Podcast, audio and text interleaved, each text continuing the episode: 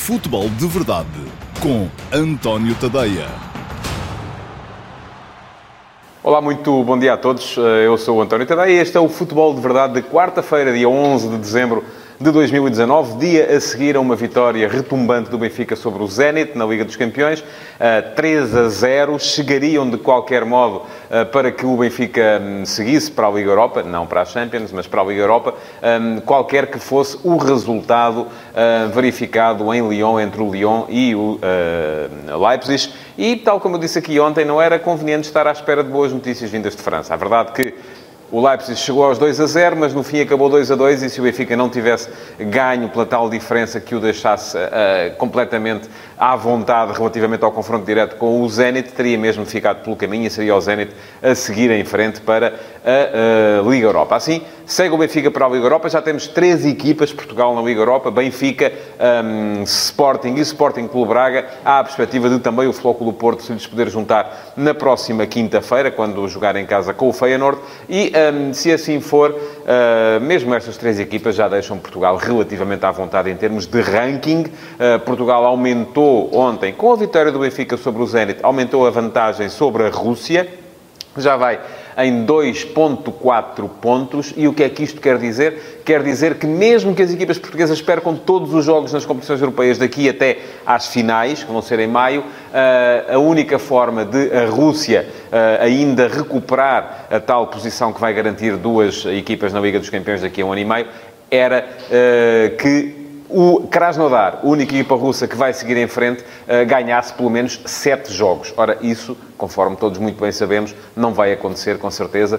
Não estou a ver o Krasnodar a ganhar sete jogos, nem as equipas portuguesas a perderem os jogos todos daqui para a frente. Portanto, acho que é mais ou menos seguro dizermos que Portugal vai mesmo ficar, no final desta temporada, no sexto lugar do ranking das competições europeias de clubes e que, na época de 2021, já vai ter, de outra vez, duas equipas diretas na Liga dos Campeões, mais uma na pré-eliminatória. Pronto, feito este preâmbulo, Vou lembrar-vos que podem deixar perguntas, um, qualquer que seja a, a, rede social onde me estejam a ver, um, seja no Facebook, no Instagram ou uh, no YouTube podem deixar uma perguntinha e, uh, no final, a equipa que, uh, apoia este, que me apoia neste Futebol de Verdade vai dar-me essa pergunta, vai escolher uma para que eu possa responder. Não tem que ser sobre os temas que estão anunciados, pode ser sobre outra coisa qualquer, desde que seja futebol. Estou, eh, digo sempre isto, já sabem. Um, e uh, a pergunta será selecionada, naturalmente, de forma subjetiva, em função do interesse de, que tiver para a pessoa que está a fazer essa seleção.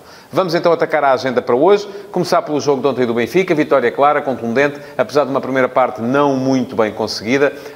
Um Zenit uh, que sabia que desde que não perdesse por muitos, teria sempre qualquer coisa, fosse Liga Europa, fosse até a continuação na Liga dos Campeões. E eu recordo que o Zenit, mesmo a perder por 3 a 0, a 6 minutos do fim do jogo estava na Liga dos Campeões, eh, porque o Lyon estava a perder eh, contra o Leipzig. Depois o Lyon acabou por marcar o segundo gol e o Zenit caiu diretamente de uma posição de Liga dos Campeões para uma posição de fora da Europa eh, e aí não teve já capacidade para ir à procura de, de, de outro resultado.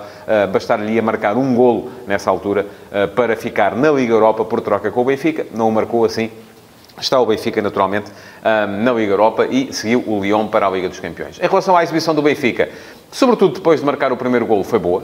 Foi ah, um bocadinho na continuação daquilo que, vinha, que tinha feito já no jogo contra o Boa Vista no Bessa. A equipa está a carburar. Bruno Lage repetiu o 11, e isto é importante.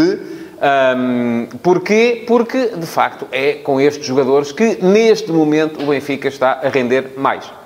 Não é o 11 de há seis meses, não é o 11 de há três meses, não, é o, não será o 11 daqui por três meses, é o 11 de agora. Foi isso que eu disse aqui ontem um, e foi antes do jogo. É o 11 de agora. Uh, qual é o 11 base? É o 11 de agora. É o 11 que está a render mais agora. É com este 11 que o Benfica tem mais garantias de conseguir bons resultados e ontem assim foi e conseguiu. Curiosamente, houve duas coisas que foram ditas uh, na conferência de imprensa após o jogo que casam bem uma com a outra. Uh, Bruno Lage, no final, quando voltou a sistematizar a sua teoria sobre a rotação e a explicar as razões uh, pelas quais fez as alterações que fez nos jogos em que não apresentou aqueles que eram, do meu ponto de vista, e de mais algumas pessoas, os melhores jogadores, disse Bruno Lage no final do jogo que sabe onde é que este 11 jogou pela primeira vez? Foi na Alemanha, com o Leipzig. A diferença foi ganhar. Não. A diferença não foi ganhar. na altura, o Benfica contra o Leipzig fez, reconhecidamente, e na opinião de toda a gente, um bom jogo. Fracassou na ponta final, sofreu dois golos em período de descontos e acabou por não ganhar esse jogo. Mas o jogo foi bom, uh, porque os jogadores também eram bons. E depois uh, disse Pizzi também uma, uma frase que casa bem com aquela do treinador. Uh, é uma pena o Benfica ficar fora da Liga dos Campeões, mas o problema não foram estes últimos jogos, foram os outros, foram aqueles no início. Ora, quando é que o Benfica jogou com o tal 11 cheio de jogadores alternativos? Foi no início. Foi aquele jogo em casa com o Leipzig, em que não jogaram uh, Rafa, Seferovic, que na altura eram membros do 11. Eram jogadores do 11 base. Foi depois o jogo em Lyon, em que Pizzi ficou no banco. E como é que Pizzi pode ficar no banco do Benfica se é reconhecidamente o melhor jogador da equipa? É claro que vai ter que ficar no banco algumas vezes, vai ter que ficar no banco algumas vezes, mas não será com certeza nos jogos de maior exigência. Será nos jogos em que isso pode ser gerido. É assim que se faz, é assim que eu acho que deve ser feito. Foi isso que o Benfica não fez e é por isso também que a equipa está fora da, da Liga dos Campeões. Tem a Liga Europa para continuar a mostrar-se nos palcos europeus. No jogo de ontem, Uh, um Zenit a defender baixo, o Benfica a, ter muita facilidade para chegar a zonas de criação, mais alguma dificuldade depois para entrar uh, em zonas de uh, finalização, porque o Zenit de facto tinha aquelas duas linhas de quatro homens muito juntas que dificultavam o jogo entre linhas e que um, protegiam muito bem um, a área de, de, da, sua, da sua baliza. E isto levou a que o Benfica só chegasse ao golo num momento em que a equipa funcionou bem em ataque organizado, uma variação de lado de jogo, a bola vem da direita, vai até à esquerda, vem o tal cruzamento da esquerda, que vai apanhar Pizzi depois um, já sobre a meia-direita e volta a bola ao meio toda a organização defensiva do Zenit a ser torpedeada pela forma rápida como o Benfica moveu a bola, um golo muito bem conseguido. Depois, alguma sorte, é verdade, na forma como apareceram os outros dois, a grande penalidade, que é indiscutível, uh, mas que, uh, enfim, me pareceu uh, escusada e até fruto de alguma azelhice do jogador que a cometeu, e depois o autogolo, esse aí sim, então, azelhice total e completa do, do, do, do, jogador iraniano que, que meteu a bola na sua própria baliza. Ora bem, o que é que isto significa? O Benfica continua em altas, o Benfica continua a mostrar bom futebol e vai ter agora três jogos até ao Natal. Três jogos, ainda fico curioso para perceber qual vai ser a gestão do plantel que vai ser feita por Bruno Lage. Porquê? Porque os dois jogos mais exigentes são os dois primeiros. O Benfica vai jogar já com o Futebol Clube Famalicão para o campeonato. Jogo que tem o seu quê de complicado. O Famalicão está Uh, em quebra ultimamente, mas ainda continua a ser uma boa equipa e uh, vai ser um jogo com certeza em que, em função daquilo que, foi, que foram os últimos dias, o Benfica usou o mesmo 11 no Bessa e contra o uh, Zenit, possivelmente alguns jogadores vão ter de uh, repousar neste jogo com o Famalicão, porque depois a seguir, poucos dias depois, vem um jogo fundamental e também ele muito complicado em casa com o Sporting Clube Braga para a Taça de Portugal. E esse é um jogo de mata-mata, é um jogo que uh, o Benfica vai ter mesmo de dar resposta naquele dia. Portanto, aí, sim, o que faria sentido era que para esse dia, sim, ficassem os melhores ou pelo menos aqueles que são neste momento os melhores. Porque é isso que faz todo o sentido. O futebol é um momento, não volto a dizer, não é o 11 daqui a 3 meses, nem é o 11 de 3 meses atrás. Eu até admito que um jogador que entra agora não dê a resposta ideal agora e daqui a 3 meses, continuando a jogar, aconteceu isso com o Servi. Daqui a 3 meses, continuando a jogar, está, faz parte do 11 do momento. Mas neste momento não faz. E, portanto, nesse jogo com o Braga, aquilo que o Benfica vai ter de fazer é utilizar este 11, porque é este que lhe dá mais garantias. E depois, então sim, vem um jogo com o Vitória Futebol Clube, fora, jogo uh, complicado, face àquilo que é a nova dinâmica do Vitória, com o Rúlio Velasquez, parece ser uma equipa que já faz mais golos, também sofre mais golos, ah, mas é um jogo para uma competição que é a Taça da Liga, onde o Benfica já não tem grandes esperanças ah, de fazer seja o que for, porque não depende de si próprio. Está dependente daquilo que o Vitória Sport Clube em Guimarães conseguir fazer face ao Sporting Clube da Covilhã. Se o Vitória Sport Clube ganhar ao Sporting Clube da Covilhã, e em princípio é um jogo de uma equipa de primeiro escalão contra uma equipa de segundo escalão, uma equipa que joga em casa é de primeiro escalão, precisa de ganhar para seguir para o Final Four, fez disso um objetivo. Um, tudo indica, ou tudo aparenta, que uh, o Vitória Sport Clube poderá uh, sacar os três pontos nesse jogo e assim frustrar as expectativas do Benfica ainda chegar ao Final Four da Taça da Liga. Enfim, não há jogos ganhos antes de serem jogados, como é evidente, mas uh, não é seguramente esse jogo com o Vitória um dos jogos em que o Benfica tenha de meter tudo para, para ganhar. mas é o último jogo antes do Natal, não há jogos a seguir, pode ser pedido um esforço extra aos jogadores, mas fico curioso para perceber qual vai ser a gestão que Bruno Lage vai fazer da equipa nessas, nestas três partidas que faltam até aquela mini pausa de Natal que as nossas equipas vão ter. Bom, Seguindo em frente, uh, vem aí a Liga Europa. Há quatro equipas portuguesas a jogar. Ainda o Vitória Sport Clube já não tem uh, possibilidades de seguir em frente na competição, mas enfim, continua a querer mostrar-se, continua a querer eh, mostrar aquilo que mostrou até aqui, bom futebol, embora nem sempre com bons resultados, ou quase sempre com maus resultados. Depois, o Sporting e o Sporting Clube Braga vão lutar pela primeira posição nos respectivos grupos. Jogos fora, jogos complicados. Mais um jogo do Sporting contra o Las Calins, que foi uma surpresa muito agradável nesta, nesta fase de grupos da Liga Europa. Um, não tanto uh, o, uh, o do Sporting Clube Braga, que vai jogar fora contra o, o Slovan Bratislava, na Eslováquia. Enfim, um jogo uh, que também pode permitir ao Sporting Clube Braga ficar em primeiro. E é muito importante ficar em primeiro no grupo, porque ficar em primeiro no grupo garante que não se vai apanhar com equipas caídas da Liga dos Campeões. E já viram as equipas que caíram da Liga dos Campeões? Olhem, só ontem, Ajax Ajax, Inter de Milão, só assim, e Salzburgo, além do Benfica, só assim para uh, dar aqui um pequeno aperitivo daquilo que vai ser a Liga Europa daqui para a frente. Vai ser uma prova muito, mas mesmo muito interessante. Uh, mas, relativamente às equipas que uh, vão jogar a Liga Europa, os jogos são só amanhã, ainda temos tempo amanhã para falar sobre eles. Hoje, aquilo que uh, trouxe para aqui foi no caso do Sporting, porque já são notícias repetidas, há dias seguidos que se vem falando, no interesse do Sporting em Pedro de la Vega, um jovem extremo uh, argentino do Lanús, 18 anos, parece que é a última bolacha do pacote no Campeonato da Argentina, e uh, também é preciso dizer que no Campeonato da Argentina uh, os pacotes de bolachas acabam com alguma, com alguma frequência e todos os anos ou todos os seis meses aparece alguém que é a última bolacha do pacote. Uh, aqui há seis meses era o Tiago Almada, uh, que também parecia ser um jogador absolutamente extraordinário e não está dito ainda que não seja e que viria parar ao Sporting um, ao abrigo da tal parceria com o Manchester City que quereria ou teria interesse no jogador, por isso mesmo iria investir nele e à partida, como não tem ainda lugar no plantel de eh, Pep Guardiola, ele viria eh, para o Sporting durante algum tempo, antes de poder chegar à Premier League. Agora, fala-se de um negócio semelhante com Pedro de la Vega, e eu, sem vir aqui dizer que os jogadores são bons ou maus, e terão de ser bons naturalmente, porque se não fossem, o Manchester City não estaria interessado neles, aquilo que eu pergunto é se são aquilo que o Sporting precisa. E eu acho que não são. Porque nós, eu volto a dizer, eu estou cansado aqui já de falar, até vou buscar o papelinho para não me esquecer de nenhum. Olha aqui para a lista de extremos do Sporting no plantel atual. Rafael Camacho, Fernando, Rezé Rodrigues, que não é ponta de lança, é extremo, Giovanni Cabral, Luciano Vieto, Gonçalo Plata e Anik Bolazzi. São sete. Sabem quantos lugares há no 11, mesmo jogando em 4-3-3? Há dois. Sobram cinco. Há Joelson a subir da equipa de sub-23 e o próprio Presidente já disse há tempos que Joelson uh, é um jogador em quem o Sporting acredita muito e, uh, com tanta gente à frente dele, dificilmente lá chega. Plata, uh, até há pouco tempo, dizia-se que ia explodir, ia ser ele próprio também, a última bolacha do pacote uh, sportinguista. Ora bem, se o Sporting vai buscar mais extremos, eles têm que ser para entrar de caretas no 11 principal e para resolver os jogos, não é? Não são jogadores para virem aqui uh, fazer uma adaptação à Europa. E perante isto tudo, aquilo que eu pergunto é se o Manchester City não estará interessado num ponta de lança, num médio centro, porque é disso que o Sporting precisa. E então, se o City for comprar esses, pode colocá-los no Sporting por empréstimo durante algum tempo e o Sporting até pode ganhar alguma coisa com isso. Agora, mais um extremo, para quê?